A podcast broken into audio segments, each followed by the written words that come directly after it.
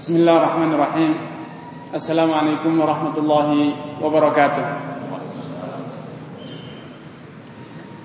إن الحمد لله نحمده ونستعينه ونستغفره ونعوذ بالله من شرور أنفسنا وسيئات أعمالنا. من يهده الله فلا مضل له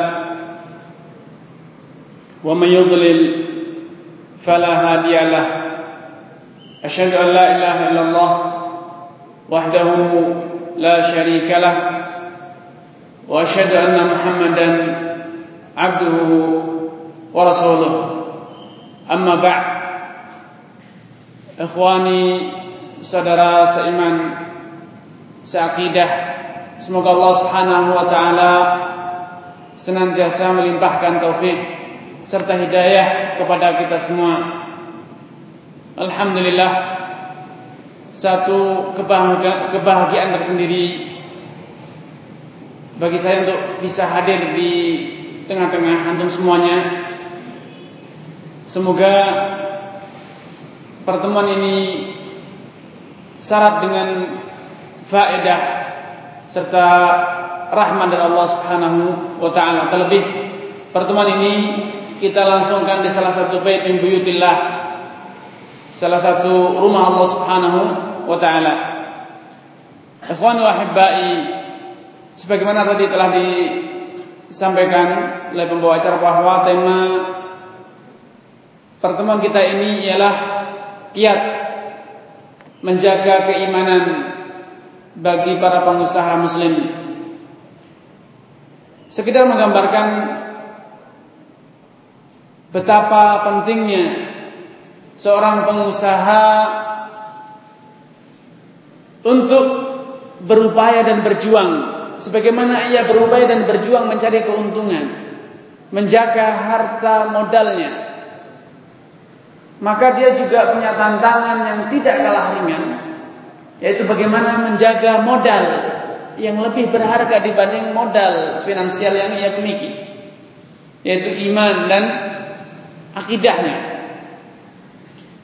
Gambarannya, saya mengajak saudara-saudara sekalian untuk mengingat sejarah. Kira-kira delapan atau sembilan abad yang lalu di saat bumi pertiwi ini Nusantara ini masih dikuasai oleh siapa? Orang Hindu, Buddha, dan orang-orang ateis yang tak beragama. Itulah dahulu nenek moyang kita. Semua kita sadar bahwa nenek moyang kita adalah non Muslim, yang notabene para penyembah batu, berbagai macam multi Tuhan, aneh-aneh Tuhannya. Tapi subhanallah dalam sekejap Nusantara telah menjadi atau menorehkan sejarah baru, membuka lembaran baru di mana mayoritas penduduk Indonesia dari Sabang sampai Merauke beragamakan Islam. Sehingga ini kalau kita kaji sejarah kita mungkin bertanya kekuatan model apakah yang telah berhasil merubah ideologi agama masyarakat setempat nenek moyang kita? Padahal Hindu dan Buddha kala itu memiliki power kekuatan kerajaan kekuasaan. Tapi tidak berdaya mempertahankan eksistensinya di negeri ini luar biasa. Apakah Islam datang dengan pasukan besar seperti Napoleon, Belanda tatkala datang ke Indonesia? Tidak. Bukan dengan senjata. Bukan dengan harta benda yang digelontorkan besar-besaran Indomie berkontainer yang dibagi-bagi tidak.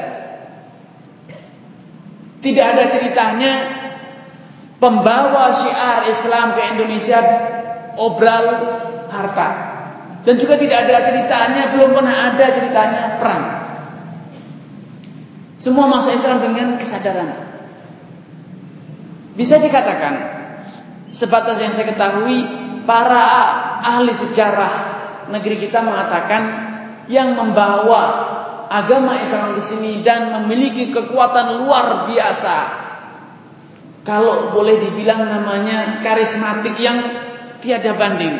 Sehingga kekuatan kerajaan-kerajaan Hindu Buddha kala itu tidak semuanya luntur begitu saja.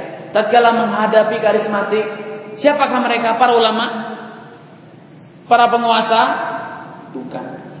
Tokoh ketua kabilah? Bukan, mereka adalah para pedagang. Mereka adalah para pedagang yang konon katanya dari berasalkan dari Gujarat. Sehingga Anda bisa bayangkan betapa hebatnya para pedagang yang mampu mengislamkan dari Sabang sampai Merauke. Bahkan dengan cepatnya berbagai kerajaan-kerajaan tersebut ditinggalkan oleh rakyatnya semuanya masuk Islam.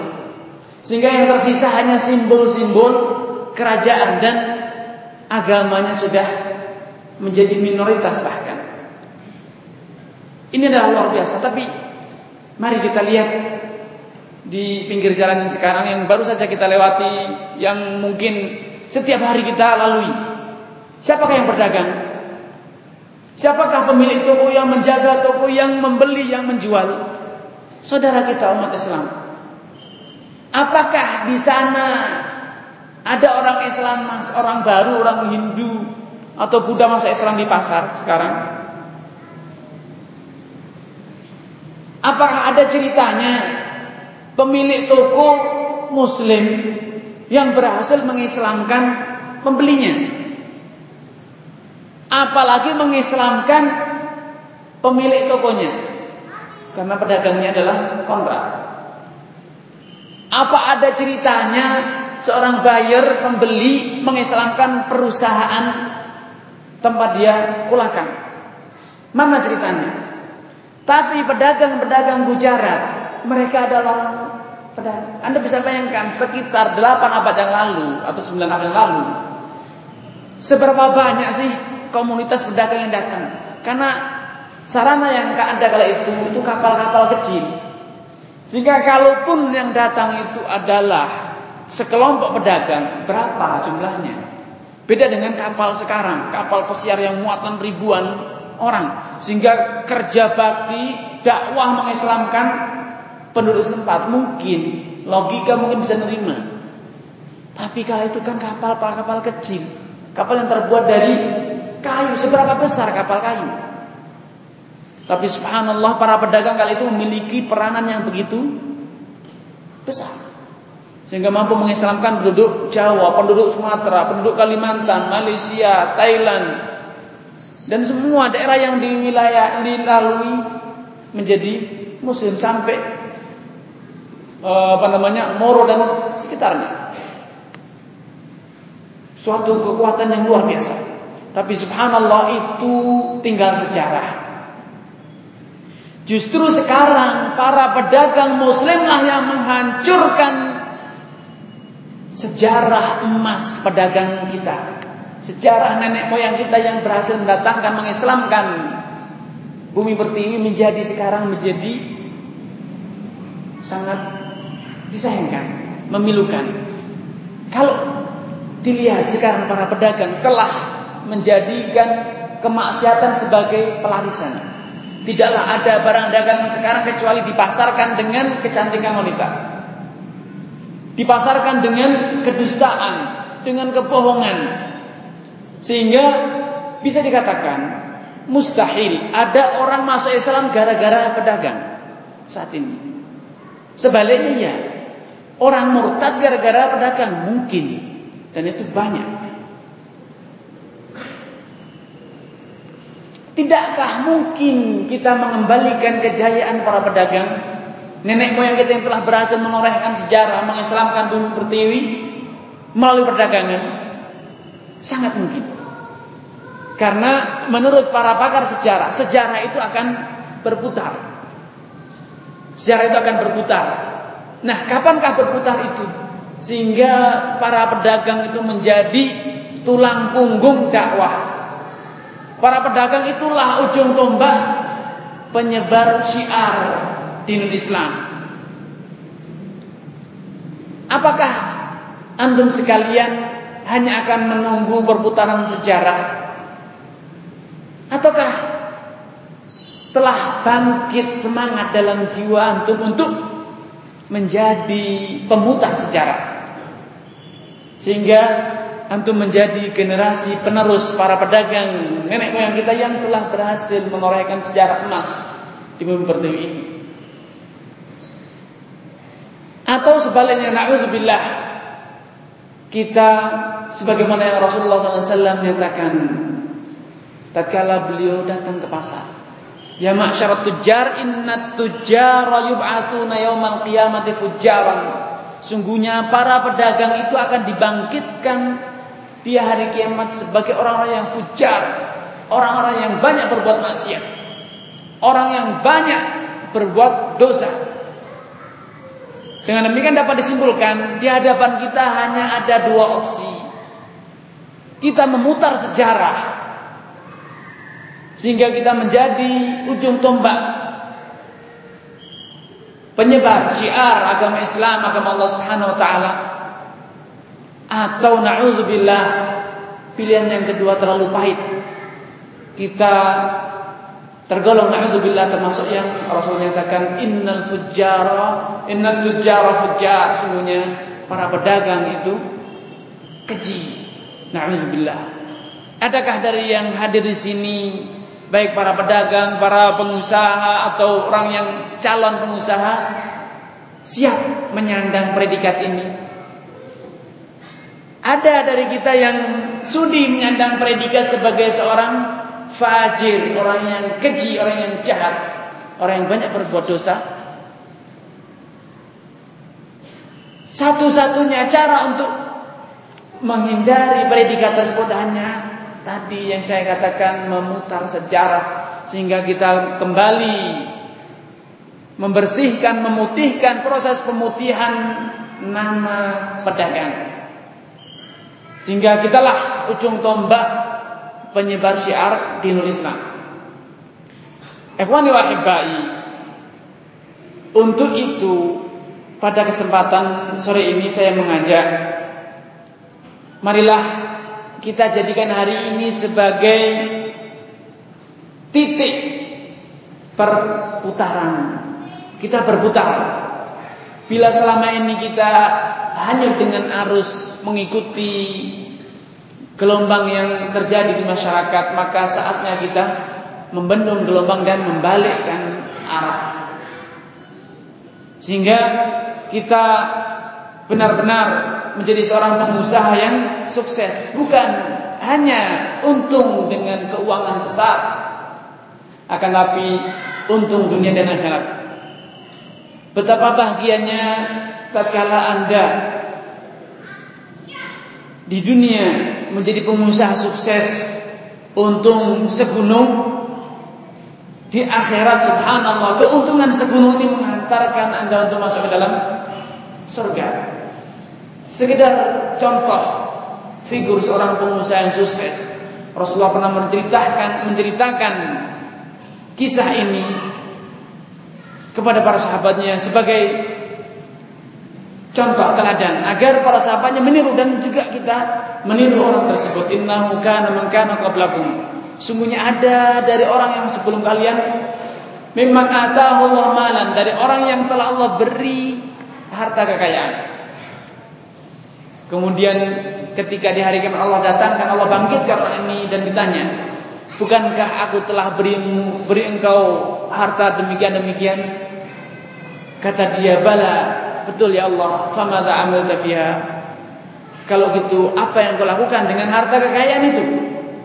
Dia menjawab, "Ya Allah, ya Rabbi," kata dia, "Wahai Tuhanku, kuntu ubayyun nas." Semasa aku hidup dunia, aku berdagang dengan orang. Wa kana min khuluqihi al-jawas. Dan di antara kebiasaanku dalam berdagang, aku tuh senantiasa memudahkan orang lain. Wa kuntu atayassaru 'alal musir. Aku ini tidak aku ini berusaha untuk memudahkan pada orang yang sudah mampu. Tidak terlalu ambisi, tidak dengan cara-cara yang berliku-liku dalam mencari keuntungan dalam memasarkan. Wa undhirul mu'sir sedangkan orang yang belum mampu saya tunda. Maka Allah mengatakan ana aula bidzalik, aku lebih layak untuk memudahkan orang yang mudah dan menunda orang yang kesulitan. Orang yang sedang di akhir adalah orang yang kesulitan. Maka Allah tunda hisab dia. Maka Allah mengatakan kepada malaikatnya, adkhuluhul jannah, masukkan ke dalam surga. Tidakkah antum sekalian akhwan wa ingin menjadi pedagang yang seperti ini? Di hari kiamat perdagangan Anda lah yang menghantarkan Anda ke dalam surga. Karenanya besarkan harapan Besarkan hati Anda bahwasanya di pasar, di toko Anda ada pintu surga. Tidak usah jauh-jauh mencari pintu surga. Di pintu toko Anda ada surga. Di tempat Anda berdagang ada ada pintu surga. Kenapa susah-susah harus mencari profesi baru? Tapi bagaimanakah kita membuka pintu yang sudah ada di pasar ini? Ini perjuangan yang harus kita lakukan. Rasulullah SAW menggambarkan bahwa pintu surga ini berat untuk bisa anda buka. Orang-orang yang berjiwa besarlah yang hanya mampu membukanya. Hanya orang yang berjiwa besar yang mampu membuka pintu surga yang ada di tengah-tengah pasar ini. Kenapa demikian? Rasulullah menjelaskan alasannya. Innal baik Sesungguhnya perniagaan, perdagangan, jual beli itu yahduru syaitan wal ithim.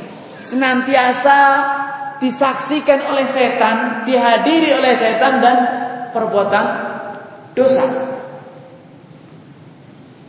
Fasubu maka campurilah perdagangan kalian fasubuhu bis sadaqah agar anda bisa mengusir, menutup pintu setan dan pintu dosa. Menebus atau menghapuskan ulah setan dari perdagangan Anda ialah dengan cara banyak-banyak bersedekah. Ini kiat pertama ikhwan wa untuk bisa membuka pintu surga di pasar kita, di toko kita. Pendek kata, Jadikanlah perdagangan Anda sebagai ladang untuk bersedekah. Karenanya pada suatu hari Rasulullah SAW berpesan, "Liya'khudha ahadukum huzamahu fayadhhabu ilal jabal fayahtatib." Hendaknya salah seorang dari kalian mengambil talinya. Kemudian ia pergi ke gunung atau ke hutan Kemudian ia yahtatib mencari bahan bakar fayabi'u wa yatasaddaq. Kemudian ia jual dan agar ia bisa bersedekah. Intinya, ini sekedar gambaran. Kalau memang tidak bisa dagang yang macam-macam, yang penting Anda menghasilkan agar bisa apa? Memiliki uang. Dan selanjutnya apa? Apakah ditabung, disimpan? Tidak. Uang ini ikhwani wahibah untuk membuka pintu surga. Bukan membuka pintu hisab. Karena tatkala kita simpan-simpan, kita tabung, maka yang terjadi apa? Akan seperti yang Rasul nyatakan, lan tazula qadama 'abdin yaumal qiyamah, tidak akan bergeser, tidak kita tidak akan kuasa melangkahkan kaki kita. Sampai kita ini ditanya tentang empat hal yang salah satunya adalah wa an malihi min aina tasabahu wa fima anfaqahu tentang harta kekayaannya dari mana ia peroleh dan ke mana ia belanjakan. Maka tatkala kita berdagang kemudian kita simpan-simpan kita timbun maka yang terjadi apa? Hisab kita yang akan lama. Makanya jadikanlah keuntungan yang berhasil antum peroleh dalam perdagangan untuk menjadi pintu pembuka pintu surga yaitu dengan apa? Fasyubu bis sadaqah. Campurilah perdaganganmu dengan banyak-banyak bersedekah. Ikhwani wa ini kiat pertama untuk menjaga keimanan. Menjaga ketakwaan kita selama kita berada di pasar. Kita memiliki keyakinan, memiliki cita-cita bahwa saya harus banyak-banyak bersedekah. Makanya pada suatu hari Abdullah bin Mubarak dikritisi oleh salah seorang ulama. Dia mengatakan, "Kamu ini wahai Abdullah bin Mubarak, nuliskan kitab zuhud, nyuruh orang untuk zuhud, menganjurkan orang untuk zuhud, lah kamu ini pedagang besar. Kerjaanmu jual beli. Mana bisa orang pedagang zuhud katanya. Apa jawaban Abdullah bin Mubarak? Kata beliau, sesungguhnya aku tahu bahwasanya tugas paling utama, amalan yang paling afdal adalah amalan para rasul. Tidak ada tugas yang lebih mulia dibanding tugasnya para rasul. Dan aku tahu bahwasanya ada orang-orang yang meneruskan tugas para rasul yaitu para tulab dan para ulama yang mereka ini telah bernazar kepada Allah mengorbankan seluruh waktu potensi yang mereka miliki tenaga pikiran untuk menjalankan tugas para rasul yaitu mengemban ilmu menyebarkan ilmu mengajarkan ilmu akan tapi Aku tahu kalau mereka aku biarkan, maka mereka akan terputus dari menjalankan tugas itu karena mereka akan tersibukkan dengan pekerja. Maka akulah yang akan mencukupi mereka. Sehingga diriwayatkan Abdullah bin Mubarak itu keuntungan satu bulannya adalah 80 ribu dirham. Tapi beliau tidak pernah sekalipun bayar zakat. Bukan karena pelit, tapi karena keuntungan itu semua untuk sedekah. Di antara yang sedekah kepada Fudail bin Iyad, Ahmad bin Sirin dan yang lainnya. Tidaklah ada satu orang yang menunaikan ibadah haji dari para ulama kecuali dia katakan titipkan bekalmu di saya. Dan tolong sebutkan apa pesan keluargamu. Mereka minta oleh-oleh apa katanya. Abdul Rahman seperti itu dititipkan, betul dititipkan. Dikiranya bahwasanya dititipkan adalah nanti akan dibelanjakan dari uang tersebut sebagaimana yang terjadi di perbankan. Kita tarik pakai uang, pakai kartu gesek, kartu kredit atau kartu ATM terus dipotong. Ternyata tidak. Selama perjalanan bersama Abdullah Mubarak, maka dari uangnya lah ia menafkahi para tulabul dan para ulama yang berhaji. Dan tatkala mereka pulang, dibukalah tempat simpanannya. Ini uang yang kau titipkan dan ini oleh-oleh yang dipesan oleh keluargamu selamat jalan sehingga selama perjalanan haji perjalanan para ulama ini semuanya ditanggung oleh Abdullah bin Mubarak. Sehingga tidak heran bila keuntungan yang 80 dirham 80 ribu dirham ini tidak pernah dizakati karena tidak pernah tersisa. Subhanallah. Pedagang-pedagang seperti inilah yang bisa membalik sejarah, memutar sejarah sehingga menjadikan bumi ini kembali menjadi bumi yang penuh dengan iman dan takwa. Hal kemudian hal yang kedua, ikhwani wa hibbai, kiat kedua agar kita ini bisa memutar sejarah. Ialah dengan kita menjalankan kiat yang Allah gariskan dalam ayat berikut. Innal ladzina yatluna kitab Allah sesungguhnya orang yang lihat kriterianya. Pertama apa? Yatluna kitab banyak membaca kitab Allah banyak mempelajari kitab Allah banyak merenungkan kitab Allah wa aqamus shalah yang kedua apa? Mendirikan salat. Wa anfaqu mimma razaqnahum sirran wa alaniyah. Dan membelanjakan menafkahkan Rizki yang telah kami berikan kepada mereka sirron wa alaniyah. Baik dengan cara sembunyi-sembunyi ataupun dengan terus terang. Kenapa mereka melakukan itu? Ya khafuna yawman tataqallabu fihi al-qulubu wal absar. Dikarenakan mereka ingat mereka senantiasa takut akan datangnya hari yang tataqallabu fihi qulub wal absar yang mata dan hati itu terbelalak karena ketakutan menghadapi hari. Ya, kapankah itu? Hari kiamat. Inilah kiat kedua yaitu kita senantiasa ingat bahwa hidup itu bukan hanya sekali. Hidup itu kedua kali dan yang kedua itu lebih kekal. Bahkan kekal selama-lamanya tidak akan pernah ada kematian, tidak pernah ada ujungnya. Karenanya Allah Subhanahu wa taala menggambarkan bahwa innal ladzina yatluna kitaballah wa aqamus shalah wa anfaqu mimma razaqnahum sirran wa alaniyah. Mereka membelanjakan hartanya baik dengan sembunyi ataupun terus terang. Kemudian Allah menyebutkan lagi eh, yarjuna tijaratan lan tabu. Mereka mengharapkan satu perniagaan yang tidak akan pernah merugi. Kapankah itu? Itu di akhirat perniagaan dengan Allah Subhanahu wa taala ini kiat kedua kita mengingat bahwasanya kehidupan itu bukan hanya sekali yaitu bahkan dua kali di akhirat.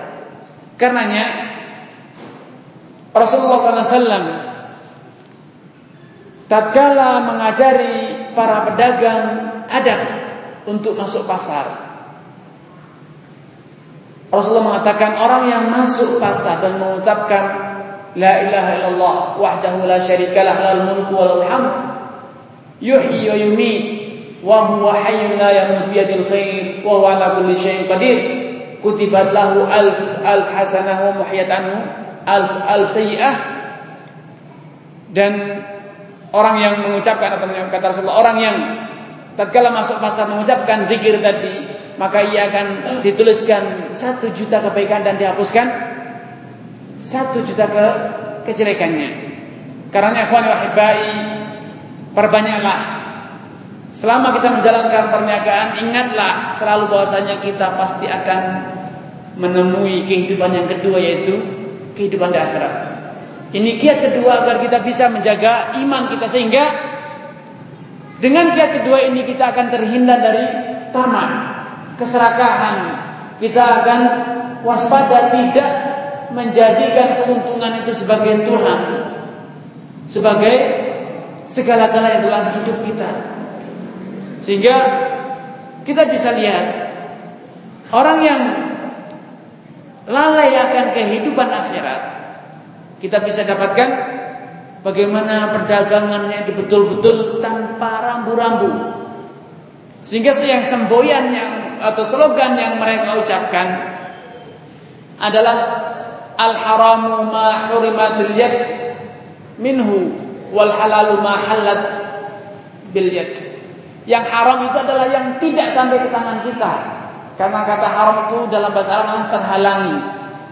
Jadi yang haram itu adalah yang tangan kita terhalangi untuk sampai kepadanya. Sedangkan yang halal itu adalah sesuatu yang bisa nempel di tangan kita. Itulah semboyan pedagang sekarang. Semboyan ini muncul dikarenakan para pedagang di zaman sekarang lalai, lupa bahwa ia akan mempertanggungjawabkan seluruh perbuatannya di hadapan Allah Subhanahu. Kapan? Kelak di hari kiamat. Selanjutnya kiat yang ketiga ikhwan rahibai agar kita bisa menjaga iman kita dan kita bisa memutar kembali roda sejarah nenek moyang kita adalah kita menjadikan Perniagaan kita ini perniagaan yang benar-benar jujur, transparan, sehingga tidak ada trik-trik yang intinya adalah mengelabui lawan bisnis kita, konsumen kita. Karena pada hadis yang di atas yang pernah saya bacakan tadi, Allah mengatakan Ya masyarakat tujar inna tujar fujar wahai para pedagang semuanya pedagang itu keji. Kemudian Rasulullah memberikan dua kriteria yang selamat dari kekejian. Dia mengatakan illa man barra wasada kecuali yang jujur, berbuat baik dalam perniagaannya dan jujur. Ia mengatakan apa adanya, menjelaskan apa adanya, transparan, tidak ada sedikit pun yang ditutup-tutupi. Ikhwani wa ini kiat yang keberapa? Ketiga. Kemudian kiat yang keempat agar kita ini bisa menjaga iman kita dan benar-benar kita menjadi ujung tombak bagi penyebaran syiar din Islam. Mengajarkan dinul Islam kepada masyarakat kita adalah kita ini jauh dari sumpah palsu. Apalagi sumpah palsu dari sumpah yang jujur saja kita ini tidak bersumpah dalam perdagangan kita. Artinya, antum tahu apakah itu sumpah? Supaya itu dengan mengatakan wallahi, sungguh demi Allah. Hakikatnya seorang pedagang yang tatkala berdagang menjadikan sumpah sebagai sarana pemasaran, cara untuk meyakinkan konsumen. Itu sejatinya dia telah menjadikan nama Allah sebagai barang dagangannya. Karena Bila dagangannya menjadi laku dengan sumpahnya, maka pada akhirnya dia telah menjual nama Allah bersama dagangannya. Karena pembeli tersebut membeli karena apa? Dagangan ini telah ditempeli dengan sumpah wallahi. Karenanya orang yang telah menjadikan nama Allah sebagai pelaris Bagikan gambar-gambar wanita porno sekarang yang dijadikan sebagai pelaris itu pada akhirnya dia telah menjual nama Allah bersama dagangannya. Karena dagangannya tadinya tidak laku kecuali setelah ditempel dengan nama Allah Subhanahu wa taala. Rasulullah telah memberikan peringatan keras dari ulah para pedagang yang semacam ini dengan mengatakan al-halifu munfiqatun lisil'ah. Sumpah itu yaitu baik sumpah palsu apalagi sumpah benar munfiqatun lisillah itu benar-benar menjadikan barang dagangan itu laku keras. Tapi ingat kata Rasulullah, mumhiqatun lil barakah. Sumpah menjadikan sumpah atau memasukkan sumpah dalam perdagangan itu menjadikan keberkahan dagang kita sirna. Tidak heran bila penghasilan para pedagang zaman sekarang tidak berkah. Sehingga keuntungan yang mereka peroleh walaupun besar tidak ada manfaatnya bahkan merugikan masyarakat. Meresahkan masyarakat. Kenapa? Karena keuntungan yang besar mereka ini ternyata digunakan untuk hal-hal yang merusak agama mereka, merusak akhlak mereka, meresahkan masyarakat. Na'udzubillah. Karena ikhwani wa hibbai Janganlah kita itu hanya berpikir untung dan untung Tapi berpikirlah keuntungan yang berkah Karena Dan perlu diingat Orang yang bersumpah Tatkala berdagang itu adalah orang yang tidak percaya akan mutu barang dagangannya. Kalaulah dia percaya dan dia benar-benar barang dagangannya itu bermutu, niscaya dia tidak perlu bersumpah karena barang dagangannya telah terbukti, masyarakat konsumen telah membuktikan benar-benar barang dagangannya bermutu sehingga tidak usah disumpahi saja sudah percaya. Tapi kalau kita lihat saya sedang berhadapan dengan para pengusaha, saya yakin semuanya tahu Bagaimana dan berapa besar dana yang digelontorkan oleh seorang pengusaha untuk mengenalkan produknya, untuk meyakinkan calon pembelinya akan produk yang ia pasarkan. Saya beberapa waktu yang lalu tanpa harus menyebut nama merek ya. Saya kebetulan sedikit e, pusing kepala. Saya pergi ke apotek dan saya beli obat paracetamol. Tatkala disebut satu merek, ternyata satu biji paracetamol 500 mg itu harganya 800 rupiah. Dan saya bilang ada yang generik mbak, kata dia ada. Ternyata satu bijinya 100 rupiah. Perbandingannya satu banding 8. Ternyata setelah saya pelajari beberapa referensi tentang pemasaran kata orang itu dikarenakan para pedagang itu kira-kira 30% dari keuntungannya itu adalah untuk meyakinkan Anda bahwasanya produk dia itu bagus. Dan itu semuanya dibebankan kepada Anda karena harganya menjadi 800 rupiah. Jadi yang sekitar 200 rupiah ini itu yang dibuat bayar perempuan yang tidak senonoh itu, yang buat konser, yang buat di televisi, di koran, di radio.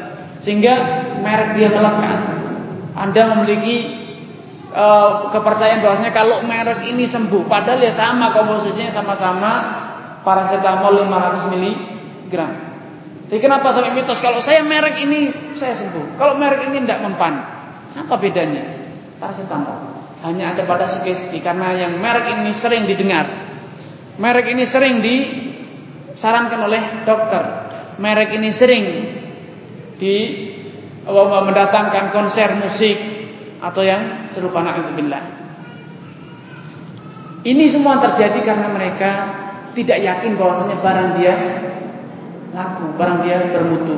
Dan orang yang yakin, percaya diri, orang akan datang mencari produknya walaupun tidak gencar dipasarkan, walaupun tidak gencar dipromosikan.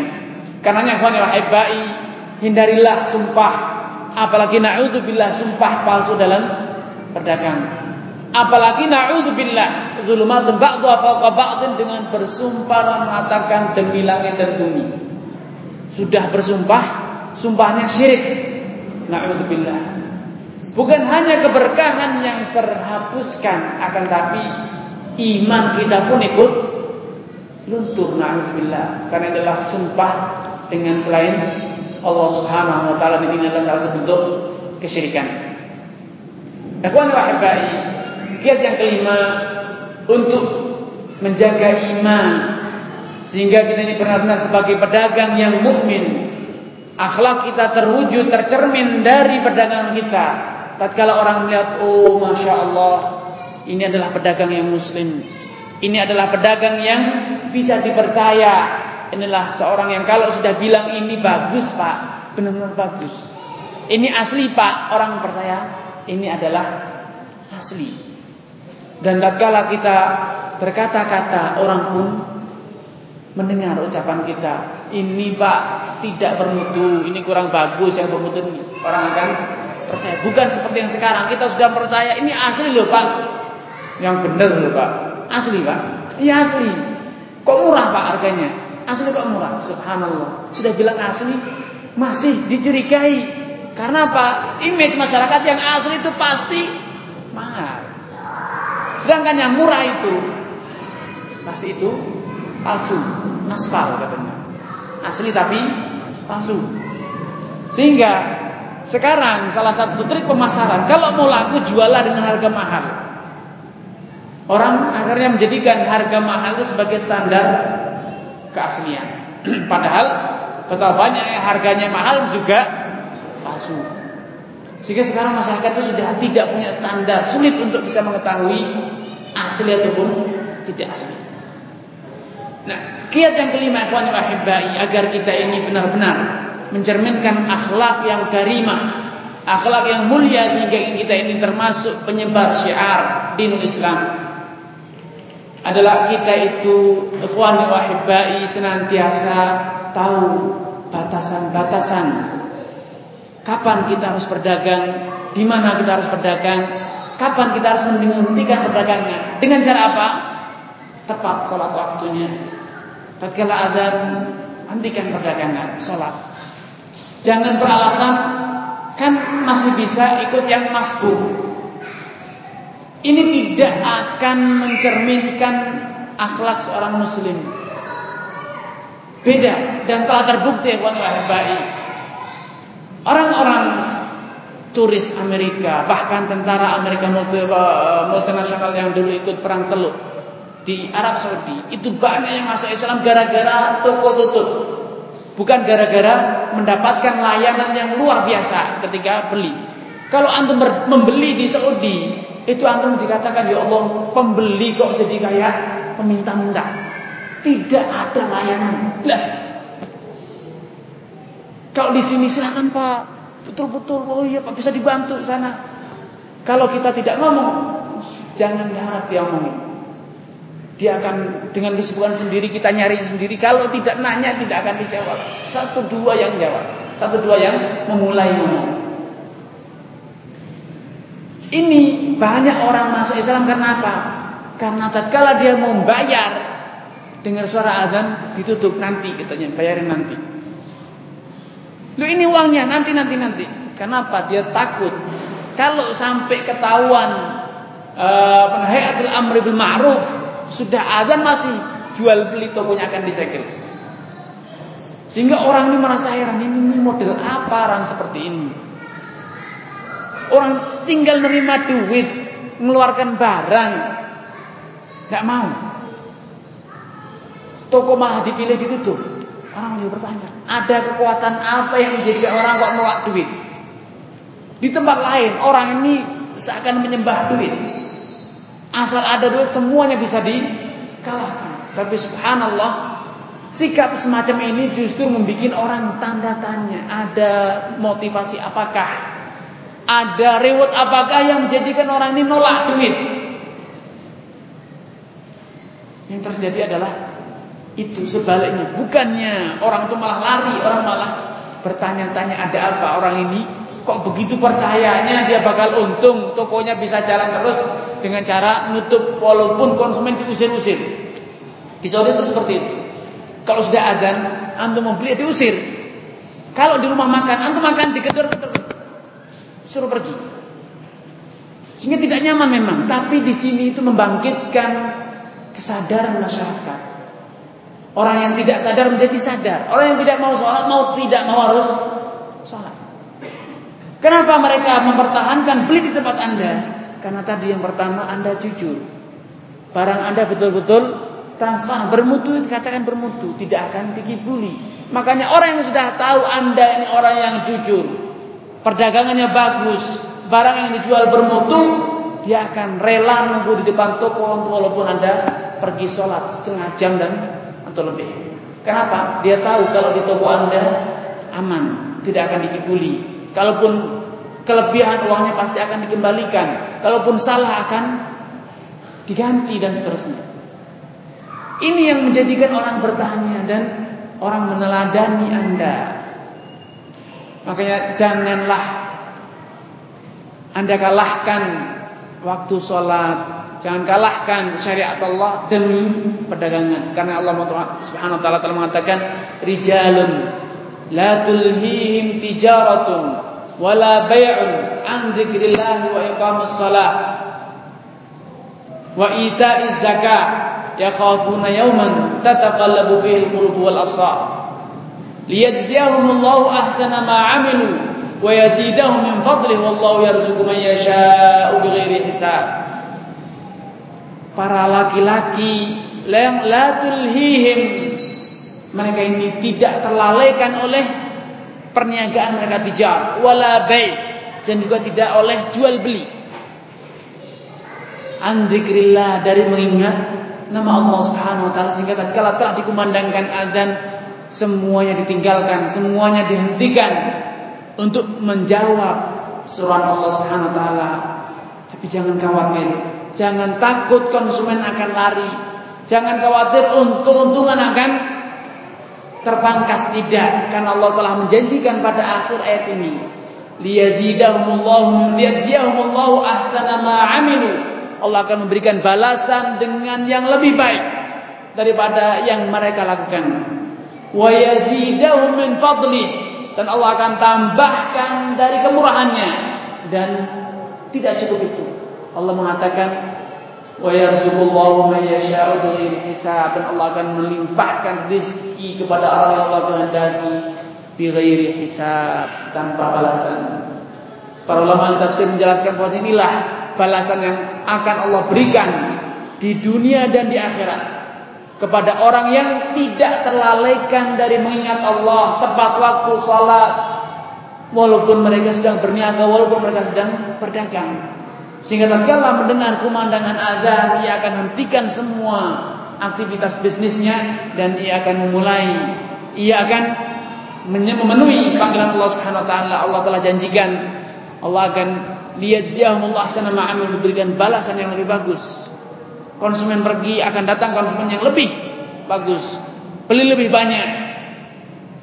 Nawarnya lebih mudah tidak ribet seperti tadi nawarnya masya Allah. Sampai habis tenggorokan ternyata tidak jadi beli. Dan Allah mengatakan lihat Allah sana ma'amilu wa yazidahu min Allah akan lapangkan keutamaannya kepada kita. Allah akan mudahkan Allah akan turunkan kerahmatannya, keutamaannya, kemurahannya kepada kita. Dan Allah akan berikan rizki yang tanpa batas. Kata para ulama, rizki yang tanpa batas adalah surga. Bukan hanya keutamaan di dunia, rizki lapang di dunia tidak, akan tapi di akhirat pun Allah SWT akan memberikan rizki yang tanpa batas yaitu surga. Tidakkah antum ikhwani wahibai sadar bahwa inilah kiat untuk meningkatkan penjualan, kiat untuk mendongkrak oplah penjualan, omset penjualan untuk meningkatkan melipat gandakan keuntungan. Dan ini adalah kiat untuk membuka pintu surga di toko Anda. Tidakkah dari yang hadir di sini memiliki semangat besar untuk menjadi orang yang seperti ini? Saya yakin semuanya mendambakan untuk bisa seperti itu rezeki dilapangkan, perdagangan dimudahkan dan ternyata perdagangan kita lah yang menghantarkan terbukti menghantarkan kita ke dalam surga. Ini yang bisa saya sampaikan semoga ayat yang tadi saya bacakan terakhir ini betul-betul memotivasi kita untuk bisa menjadikan perniagaan kita, bisnis kita menjadi pembuka pintu surga. Wallahu a'lam bishawab. Assalamualaikum warahmatullahi wabarakatuh. Ya. Jazakallah khairan. E, pertanyaan yang pertama e, masalah apa tadi yang pertama? Dijamin halal ya. Masalah sumpah ya. Kata-kata dijamin halal atau e, dijamin-jamin yang serupa, dijamin asli atau dijamin e, apa maupun banyak itu tertulis dalam produk-produk dijamin murni uh, apa herbal misalnya alami dan macam-macam. Kata-kata itu memang trik-trik pemasaran agar untuk membangkitkan keyakinan kepada konsumen bahwa barang yang dijual itu bisa dijamin asli, dijamin halal, dijamin yang serupa untuk meyakinkan itu tujuannya adalah meyakinkan kalau itu benar benar misalnya dijamin alami karena memang benar-benar madu dihasilkan dari betul-betul dari hutan. Nah, ada ucapan-ucapan yang multi tafsir yang sering digunakan oleh para eh, apa namanya? pengusaha. Misalnya songkok. Katanya songkok tahan air. Banyak orang yang salah paham. Artinya kalau kehujanan tidak rusak, ya dijamin rusak. Ini multi tafsir, ini perlu diluruskan sehingga tidak menimbulkan uh, pemahaman-pemahaman kesan-kesan yang menipu. Misalnya, mungkin sampai sekarang dari yang hadir ini masih memiliki persepsi salah tentang susu kuda liar. Apa coba susu kuda liar? Jangan yang lombok, jangan cerita. Atau sembawa itu dekat. Yang Jawa orang Jawa susu kuda liar. Banyak yang memahami itulah kuda yang ditangkap dari hutan diperah susunya. Bukankah gitu? Tidak. Maksudnya susu kuda liar tanya orang Lombok. Orang Sumbawa adalah kuda yang dikembala, bukan kuda yang di kandang, dikasih pakan di kandang. Madu dari hutan belantara Sumatera. Banyak yang memahami bahwa ini adalah orang yang mencari ke hutan dapat madu yang di pohon dipanjat diambil besok nyari lagi dapat satu lagi di pohon. Bukan itu. Tapi lebahnya telah dibudidayakan dan di ditaruh di mana? Di salah satu hutan. Sehingga lebahnya mengkonsumsi madu bunga-bunga dari hutan. Bukan orang yang betul-betul beruntung jalan-jalan hutan mau dapat lebah diambil, besok dapat lagi diambil, tidak akan bisa produksi ratusan kilo. Kata-kata yang seperti ini ini perlu diluruskan, ini ada unsur penipuan. Tapi kalau seperti tadi dijamin asli, singkong asli ya sudah. Kalau memang itu berproduk singkong ya asli singkong, murni ya tidak masalah. Kalau memang itu benar, karena itu tidak murni tafsir. Tapi kata-kata yang multi tafsir semacam itu yang masing-masing punya penafsiran sendiri-sendiri ini yang tidak sepantasnya kan ada unsur penipuan.